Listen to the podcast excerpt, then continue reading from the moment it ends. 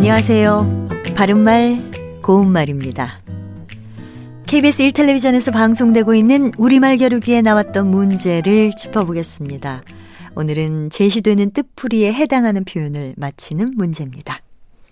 고유어 부사로 너저분한 물건이 어지럽게 많이 매달려 있는 모양을 뜻하는 여섯 음절로 된 표현은 무엇일까요? 출연자의 답에 이러쿵 저러쿵과 주저리 주저리가 있었는데요. 이 중에서 정답은 주저리 주저리입니다.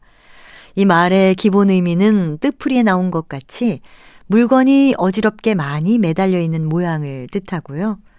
포도나무에 포도가 주저리 주저리 열렸다. 이렇게 말합니다.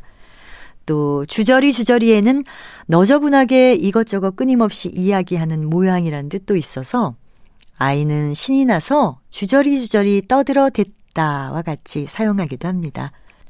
참고로 주저리는 너저분한 물건이 어지럽게 매달리거나 한데 묶여 있는 것을 뜻하는 명사입니다. 그래서 배추 주저리라든지 집 주저리와 같은 표현으로 쓸 수 있습니다.